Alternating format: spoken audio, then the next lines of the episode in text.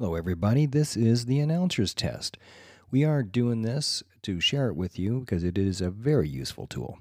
Whether you are doing a podcast or about to do some public speaking, this is an awfully handy vocal exercise. And here we go one hen, one hen, two ducks, one hen, two ducks, three squawking geese. One hen, two ducks, three squawking geese, four limerick oysters. One hen, two ducks, three squawking geese, four limerick oysters, five corpulent porpoises. One hen, two ducks, three squawking geese, four limerick oysters, five corpulent porpoises, six pair of Don Alverzo's tweezers. One hen, two ducks, three squawking geese, four limerick oysters, five corpulent porpoises, six pair of Don Alverzo's tweezers, seven thousand Macedonians in full battle array.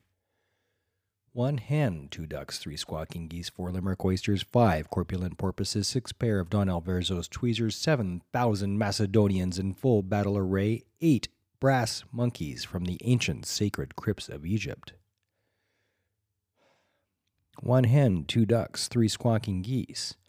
Four limerick oysters, five corpulent porpoises, six pair of Don Alverzo's tweezers, seven thousand Macedonians in full battle array, eight brass monkeys from the ancient sacred crypts of Egypt, nine apathetic, sympathetic, diabetic old men on roller skates with a marked propensity towards procrastination and sloth.